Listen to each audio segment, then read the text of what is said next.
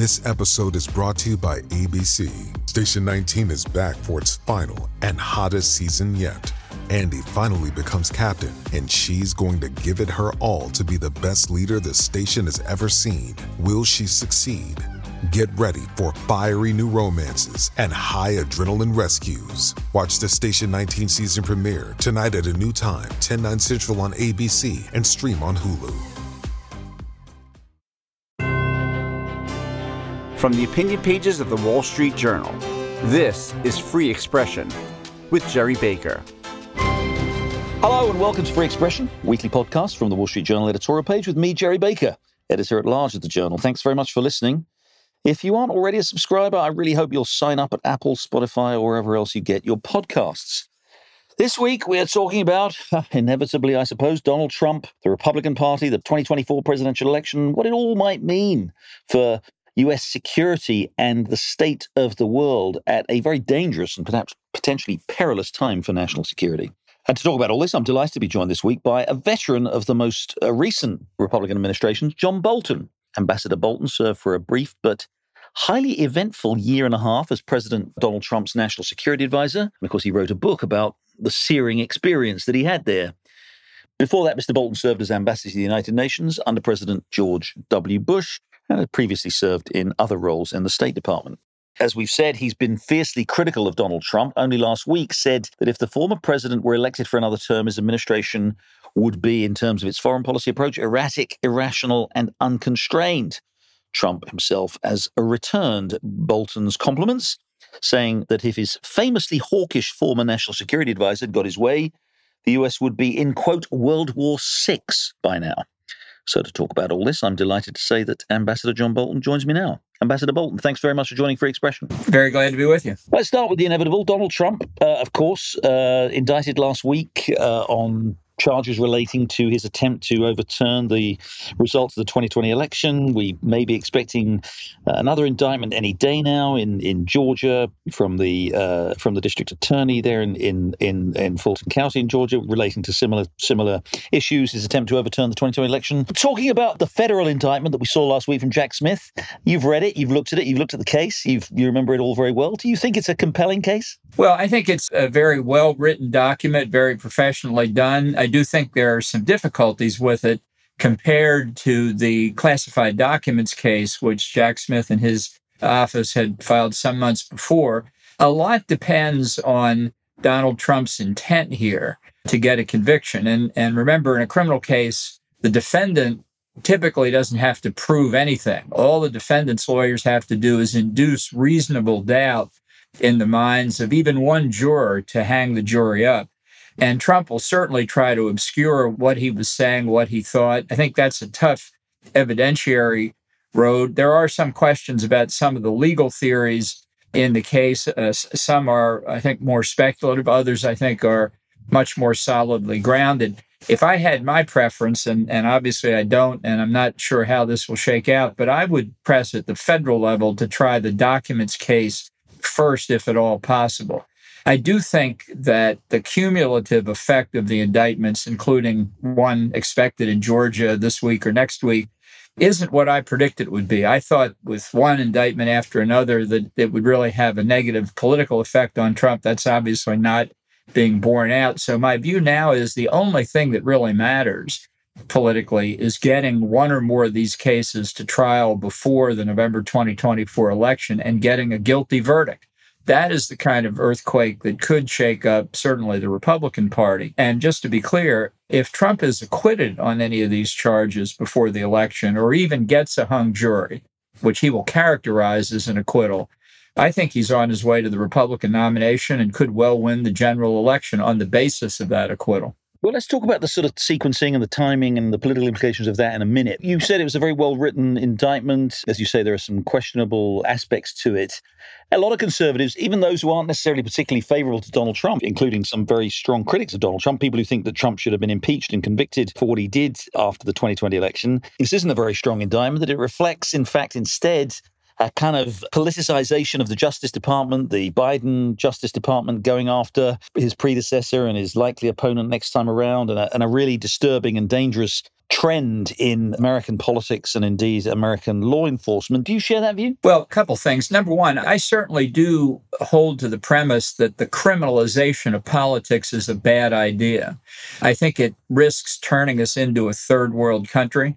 And I think that's very dangerous. It's a trend that's been growing. It's not just Donald Trump. It's uh, it's really much larger than that. Second, it seems to me that notwithstanding the risks and difficulties of proceeding with prosecution, certainly at the federal level, there are risks and dangers in not proceeding as well. Saying, well, why didn't they wait till after the election? I think it's pretty clear if Donald Trump wins, he will dismiss these cases or investigations or pardon himself if he's ever been convicted. Is this late in the political process? Well, in a sense, yes, but Donald Trump's been obstructing efforts to investigate this since since he left office and if anything I think the Department of Justice special counsel's office has moved as quickly as they can to get these to trial before the election so that the people who do have a stake in the outcome here get to know what the results are. I think one of the biggest ironies of this is that indictments are being brought by a special counsel, which was supposed to make it clear to people that politics was being taken out of the decision to prosecute. And uh, obviously, people don't believe that. I've never liked the special counsel concept. I think it's uh, detrimental to the uh, forthright pursuit of justice. But let's be clear nobody has offered any evidence that I'm aware of that Jack Smith has any political motivation at all. Maybe he does, but there's no evidence for it. I'm an alumnus of the Department of Justice. There are obviously people there who have many different political opinions. Some parts of it are liberal, the civil rights division at the litigating level, but some parts of it are very conservative. That doesn't affect the performance of the attorneys, and they're ultimately tested in court. If they get a jury to convict, that sounds like they have a pretty serious case. But if they lose, uh, then I think that helps feed Trump's narrative that this whole thing has been a witch hunt. So I acknowledge there are risks, but look, there are going to be claims made in the political universe that if we simply withdrew from trying to pursue the law, we wouldn't have any law enforcement at all. Let, let me try and pin you down a little bit on that. You've been very critical, as a lot of people have been very critical of what Trump did after the 2020 election, up to and including and beyond January the 6th, and his continuing denial of the election result, and indeed of his attempts, you know, documented by Jack Smith to overturn the election result through all kinds of, frankly, crazy schemes. Do you think that behavior does represent a criminal offense, a felony that does need to be prosecuted and does need to be litigated in the criminal justice system. Well, look, in this case, the prosecutors think they have the evidence. And, you know, the rule at the Justice Department, even though you can file an indictment based on probable cause, the rule is you don't go ahead unless you think you can prove every element of every offense beyond a reasonable doubt. And that's that's an important rule because it's a very heavy burden for the prosecutors to make. I think the most likely outcome of this most recent federal indictment is that Trump will be convicted in some aspects and probably acquitted in others. The indictment tells five different stories bringing up fake electors, trying to persuade state officials to find votes, as in the Georgia case, and the attempt to make uh, Mike Pence into an instrument in counting the electoral vote to uh, th- throw that process into disarray. So there are five different stories, really, five parts of this that the indictment lays out and charges violations of three different federal statutes. So what that means, as I read the complaint, is there are 15 different ways Trump can be found guilty here. And I suspect he will be found guilty on some of them and not guilty on others. It's important to note the special counsel isn't throwing anything he can up against the wall hoping something will stick. He did not charge insurrection in connection with January 6th and the storming of the Capitol. He did not charge seditious conspiracy, which some of the January 6 defendants have been charged with. He's actually written a fairly narrowly tailored indictment. Now, look, uh, some people are not going to be satisfied. They don't think Trump should be tried at all. But as I say, I think there's a real risk when somebody tries to dismantle the constitutional system that if there are possible crimes committed in the course of that, they should be prosecuted. Trump's most recent attorney said, well, there may be a technical violation of the Constitution here. That's about as ludicrous a statement as I can imagine. Now, all that said, I still believe the classified documents case is stronger. And I just wish that they had a judge in that case who seem to be in, as intent on moving to a rapid trial as the one assigned for the January 6 case. Some people have argued, and if you read the indictment, you read it very carefully, it does seem to rest heavily on Jack Smith being able to prove to a jury that Trump knew full well that he'd lost the election and that all of this was just a complete, you know, fraud to essentially stay in office knowing that he'd lost. Do you think that's true that it does depend on being able to prove to a jury what the president's state of mind is or or as others have argued do you think the fact that he'd set in train all kinds of schemes that it doesn't have to be proven that he knew that he was telling a lie? Well, I think that is part of the offense and I think that you've got to convince a jury this the jury's not going to listen to a lot of these technical things. They want to know what was Trump doing. And if they're convinced he was making false statements, that he knew full well that the election had been lost, that then the case for fraud in the minds of the jurors, I think, becomes that much stronger. There's no doubt in my mind, based on my 17 months in the White House with him, that he knew that he had lost. But this is where this question of reasonable doubt in a juror's mind becomes so important. You know, the difference between civil litigation and criminal litigation is in civil cases at the federal level, you only have to win by a preponderance of the evidence. That's the standard. And people say that's 51 to 49%. If you've got 51% of the evidence in your favor, that's a preponderance, you win.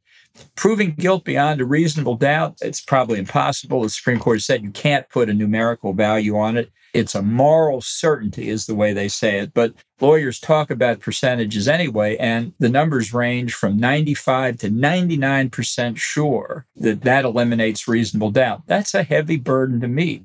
And the prosecutors have taken a risk on that.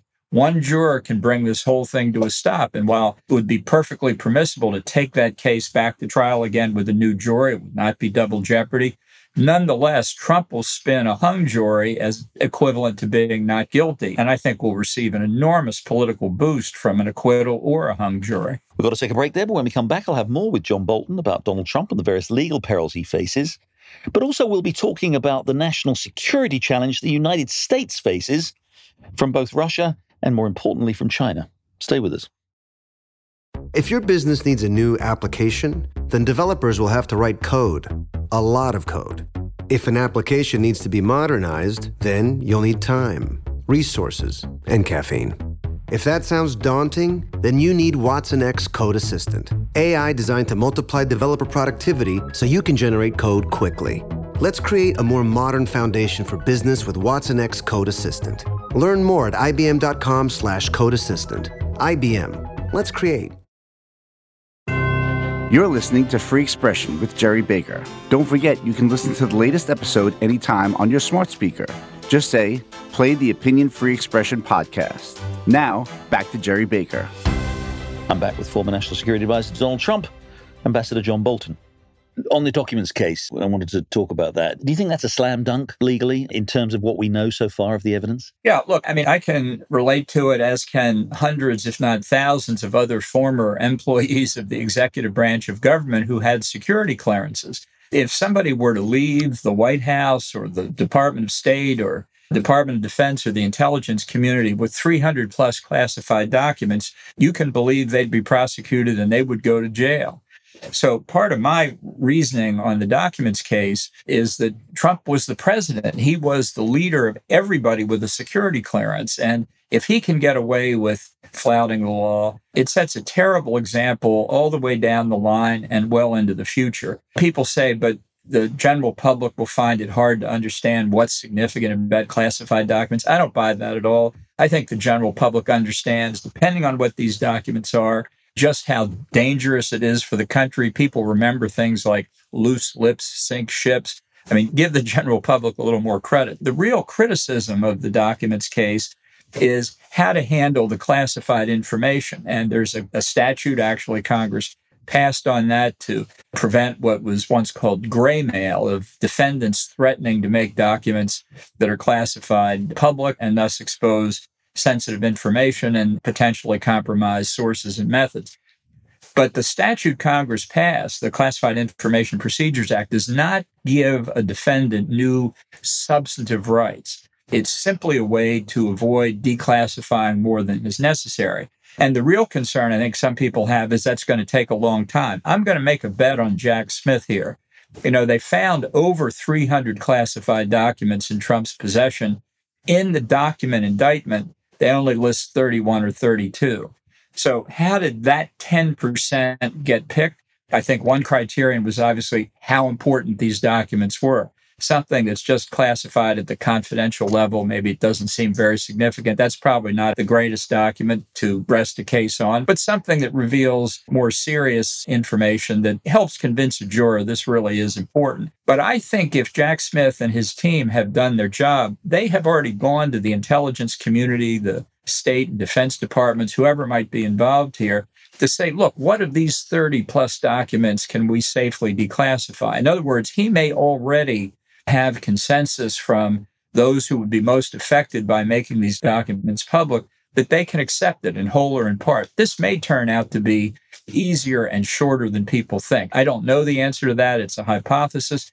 But if Jack Smith and his team are as good prosecutors as some people think, I believe that may be well underway. And yet, as you say, the timing there may be slower than for the election case. So the judge in presiding over that case is initially is now, I think, May of next year is set for the trial. And that was before, of course, Jack Smith came up with these new charges or new evidence related to this, which seemed to be even more incriminating for Trump, but presumably which open up a whole new uh, set of discovery requirements and everything else, which will push back that May 2024 date. Is there any reasonable prospect, given timing, that May 24 itself is only six months away from the presidential election? Is there any way that if Donald Trump is the nominee of the Republican Party, that the government can really go ahead with a prosecution of one of the two presidential candidates in that time frame, or is it going to have to be postponed until after the election? Well, you know, look, I could say I'm a presidential candidate too. I could say I've got a lot of First Amendment things I want to do. I've got a lot of articles and op eds to write. I've got a lot of speeches to give. It's what Trump does as a professional matter is, is his own choice. And if you can defeat the legal system simply by saying, well, I'm a prominent candidate for president, then you've created presidential immunity. But traditionally, the Justice Department try to avoid getting involved in, you know, especially in high profile elections? I mean, aren't there protocols and conventions that actually you don't pursue prosecutions against kind of prominent political candidates? Well, only in a few months, September, October, before the election, that often decisions can be postponed. The prosecution in the documents case asked for a trial in December of this year. And frankly, I think if my hypothesis about the classified documents turns out to be correct, I think they easily could have done it in December of this year. It's Trump who's asking for delay because he doesn't want the trial before the election. It's so perfectly obvious. You know, you'd have to say, well, all the rest of us see it, but the courts don't. He's trying to get it past the point where it could affect him in the election. And I do believe that a criminal defendant should be given his full constitutional rights. There's no point in trying to railroad it. But there is a public interest here just as great, I think, in knowing whether a jury of his peers will find Trump guilty or not. And that's the most unfortunate thing about the May trial date is that it takes place after most of the Republican primaries and caucuses.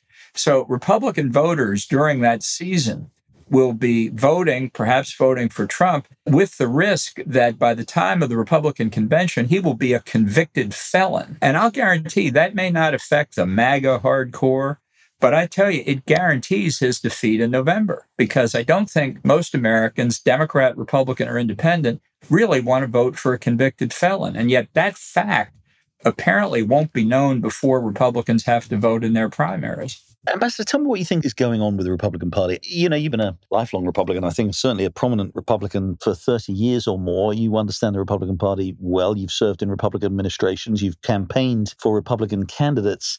How have we got to this situation where it does seem that everything you've laid out here, and a lot of people would agree with you, the government's made a very strong case that we have a former president who broke the law over the, the handling of classified documents. A pretty strong case, you think, others might disagree, but a reasonably strong case that he has uh, a potential criminal liability over his attempt to overturn the elections. And as you just laid out, we could have a convicted felon as the Republican nominee. How did the Republican Party get into this condition where somehow the more outrageous the president's behavior and what would normally, by any conventional standards, seem to be disqualifying the candidate's behavior, the more they seem to think he should be kind of enthroned as the Republican candidate. Well, I think it's true in both parties that we've drifted away from the idea that politics is about governance and deciding what policies will be implemented at the federal government level. And it's more performance art. That's what Congress looks like today. It's not people doing the serious and nitty gritty and sometimes unpleasant business of legislating. They're engaged in social media, just like influencers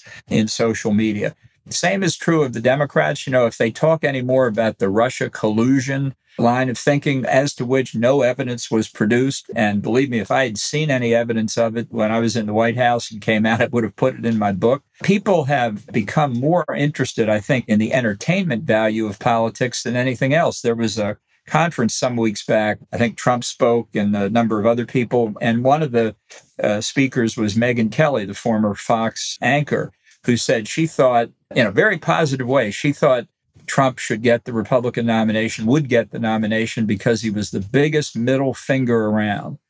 Well, I didn't learn government as looking for that particular digit. I thought we were supposed to be picking people who would do the right thing with the policies of the government, and push us in the right direction. I think that's almost a sidebar at this point compared to the culture wars and the, the partisanship that's developed.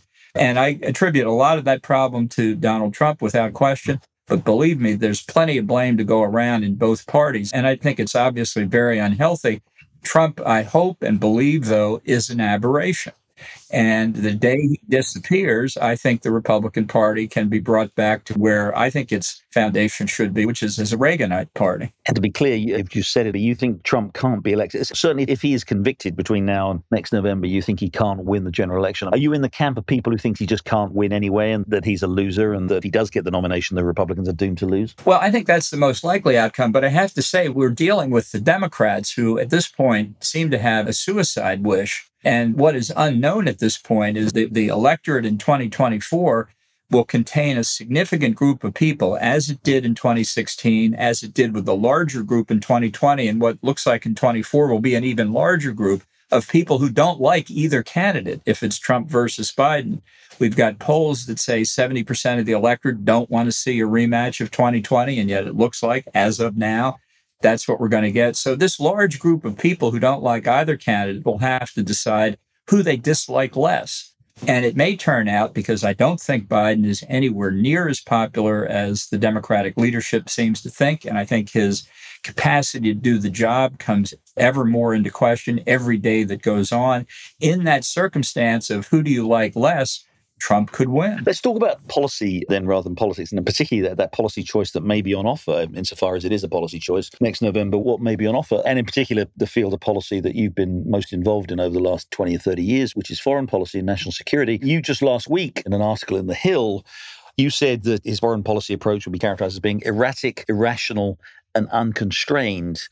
If that's the case, and again, you work very closely with him, you saw him up close, whatever you may think about Joe Biden and the failures of the Biden administration foreign policy, which I'm sure you think are many, in those circumstances, given what you think about Trump and what you've seen of Trump, would you, if that were the choice between Trump and Biden, could you vote for Donald Trump? No, absolutely not. I think he's not fit to be president, and not just on national security matters. The only thing that matters to Trump is Trump. He doesn't have a philosophy. He doesn't think in policy terms in any sense of the word that anybody in Washington or around the country who cares about public policy understands. His decisions don't follow any particular patterns. They vary from one hour to the next, depending on who the last person in the door was. And I do think that while the damage that Trump caused in his first term is repairable, and indeed over time is being repaired, very much worried that a second term would permit him to do damage that would not be repairable. Now, that doesn't mean I'll vote for Biden either. In 2020, I wrote in, I live in Maryland, so I wrote in the name of a conservative Republican. There not being a conservative Republican on the ballot. And if it's the two of them again, I'll do the same thing in 24. Now, you know that uh, a lot of Trump supporters, and maybe even Trump himself, fires back at you when you say these kind of things. He said famously after you wrote your very critical memoir of the Trump administration, in which you laid out a lot of these concerns and indeed judgments that you make about Trump, he essentially said you were a warmonger and that if you'd had your way, I think he said the United States would be in World War VI by now. Now, you know, we can sort of obviously discount the extreme rhetoric, which is typical from Trump, but there is a view that, that actually, look, as you say, he may all be about Trump and he may not be the most sophisticated understanding of global affairs or national national security, but he's presided over a country for four years that was at peace. He avoided getting into foreign entanglements. Whereas you are associated, obviously, particularly with the strong arguments in favor of the invasion of Iraq in 2003, the prosecution of the Afghanistan war, neither of which particularly ended well. You have been very, very hawkish and warning of the potential need to strike Iran. In other words, Trump supporters would say, look, you didn't like Donald Trump because he's basically not pursued a policy of, you know, invading foreign countries with disastrous consequences. What's your response to that? Well, they'd be wrong about that. Trump's problem is he didn't pursue any policy at all all. But if you want to look at the outcome of some of what he did, take a look at Afghanistan, the deal that he negotiated, which the Taliban were violating even before he left office, but which Biden carried out, has resulted in a catastrophe in Afghanistan. And the withdrawal of American forces there leaves us at risk to terrorist attack from terrorists who are even now still going into Afghanistan and opens the country for exploitation by Russia and China. China's already in there getting mineral benefits that will help them that we could have had. I mean, I'd be happy to go down the list at length. My point is that Trump is out of his league in dealing with foreign leaders. He says, Well, I had a good relationship with Xi Jinping. I had a good relationship with Vladimir Putin and so on. I have been in the room with Trump when he's met with foreign leaders like that. And I tell you, I've observed very closely, I think they believe he's an easy mark and would welcome him becoming president because they think they could advance their national interest over ours. Let's get off the topic of Donald Trump and talk about sort of national security concerns as they are themselves. We're seeing, obviously, in the Russian invasion of Ukraine, which many people would watch with some satisfaction, has gone disastrously for Russia and with great admiration for what the Ukrainians have done. But Russia is increasingly giving all the indications that it's got no intentions of backing down there. The Ukrainian counteroffensive that began in the spring made some progress, but maybe I don't think the progress that a lot of people were hoping for it. Is there a reasonable expectation here that by continuing to support the Ukrainian military effort, the Ukrainian defense, with the kind of support that the US has been giving it, is there any reasonable expectation, do you think, that this can end in a relatively short period of time in a way that is clearly favorable to Ukraine and indeed to us and to Ukraine's allies? Well, I don't see it ending favorably in a short period of time, in large part because I think the U.S. has proceeded without a strategy in the conflict deterred by Russian threats of conventional military pressure elsewhere or saber rattling about tactical nuclear weapons. And I think it's something that puts a lot of Republicans in a very difficult position, supporting the Ukrainians in a war where they don't think the president really understands what he's doing. I mean, just take, for example, the argument one after the other about shall we supply this weapon system? Shall we supply that weapon system? How about that weapon system? And eventually the stuff finally gets through to Ukraine, but not in a strategic way. Strategy conceptually is not that hard. You define what your objectives are, and then you make sure you have the resources to accomplish them. That's not what we've done in Ukraine. We've fed in piecemeal capabilities that the Ukrainians have turned to good advantage. But this war has not been fought strategically. The Ukrainians have done an amazing job. I give them due credit. I acknowledge, as Secretary of Defense Austin said, I think about a year ago, that the Russians are feeding their army into a wood chipper. I think that's an entirely good thing for the United States. But I do think this war would be in much different shape and could be over by now if we had had a more strategic approach. And I think the lack of strategy, I had this eerie feeling about Vietnam that gradual escalation, bit by bit by bit, as American public support for the war declines, you get to the point where actually contemporary military historians of Vietnam, I think, make a very compelling case we could have won had public support held out.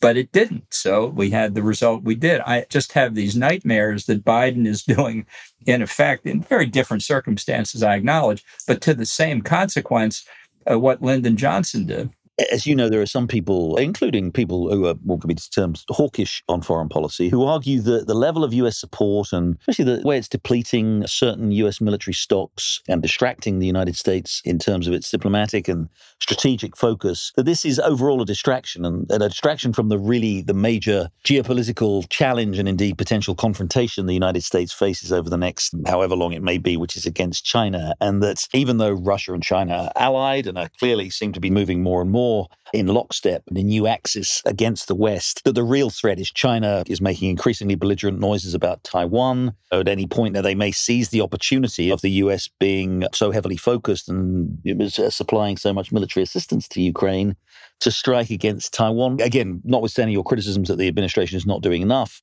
on Ukraine. Is the effort in Ukraine a distraction from what is the larger geopolitical challenge for the US? No, I don't. I mean, I do think China is the existential threat of the 21st century, but I think it's America is a global power and has to be capable of responding to challenges in a global way. I do think we've seen highlighted the inadequacies of the U.S. defense supply capability in the amount we've had to put into Ukraine. This is something that happened at the end of the Cold War. Remember the peace dividend? People said, well, history's over. You know, we don't need all these capabilities. We do. Our national defense budget today takes uh, slightly over 4% if you add in veterans benefits of GDP. It ought to be at the 5 6% range as it was during the Reagan administration. And it's just a mistake to say, well, you only have to worry about Asia. If people should note, China is buying considerable amounts of Russian oil and gas. It's laundering Russian money through its opaque financial system to escape sanctions. The French National Security Advisor recently said they are supplying weapons to the Russians. In Beijing, they are watching how the United States and its allies behave in Ukraine very carefully. And I think they believe if the U.S. won't stand up to aggression against a country in Europe that's applying for NATO membership, what are they going to do if a country in Asia is threatened by China? And if they come to the wrong conclusion, that endangers Taiwan even more than it's in danger already. Do you think the US is doing enough right now to deter China from whatever action it may be planning to take in Taiwan? Not nearly enough. I think the Biden administration is so obsessed with trying to negotiate a climate deal with China, and people are so worried about agitating Beijing that I think the Chinese are reading this the wrong way. I think the risk to Taiwan and other places in the East China Sea, the South China Sea, along China's long land border in South Asia, I think things are in a more and more precarious situation what more should be done? Is, is it a question of beefing up our military presence in the region? Are we doing enough in terms of alliances with countries in the region? Are we doing enough to directly, diplomatically, or indeed maybe even economically, in terms of economic sanctions, enough to deter China? What more could we be doing? More of all of the above. I mean, I think Biden has taken some steps. He has moved the Asian security quad further along Japan, India, Australia, and the United States. I think the AUKUS submarine deal with the UK and Australia is an excellent step forward, but there's much, much more more that can be done. And there's a trilateral summit coming up in Washington with South Korea and Japan uh, soon. I think that's an excellent opportunity to try and get more trilateral, more multilateral defense cooperation analogous to NATO. I'm not suggesting we're going to have an Asian NATO anytime soon, although I do think NATO could play a larger role in the Pacific. Really, we've got to look at China as a whole of society threat, starting with the business risk, the threat, the reality of China stealing intellectual property from our companies and our businesses and then using it back against us.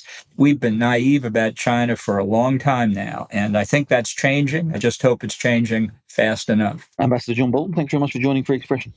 Thanks for having me. Well, that's it for this week's episode of Free Expression. Please join me again next week for another conversation I'll have with a leading figure in the world of politics, business, culture, or other fields. In the meantime, thank you very much for joining me, and goodbye. Have a great week.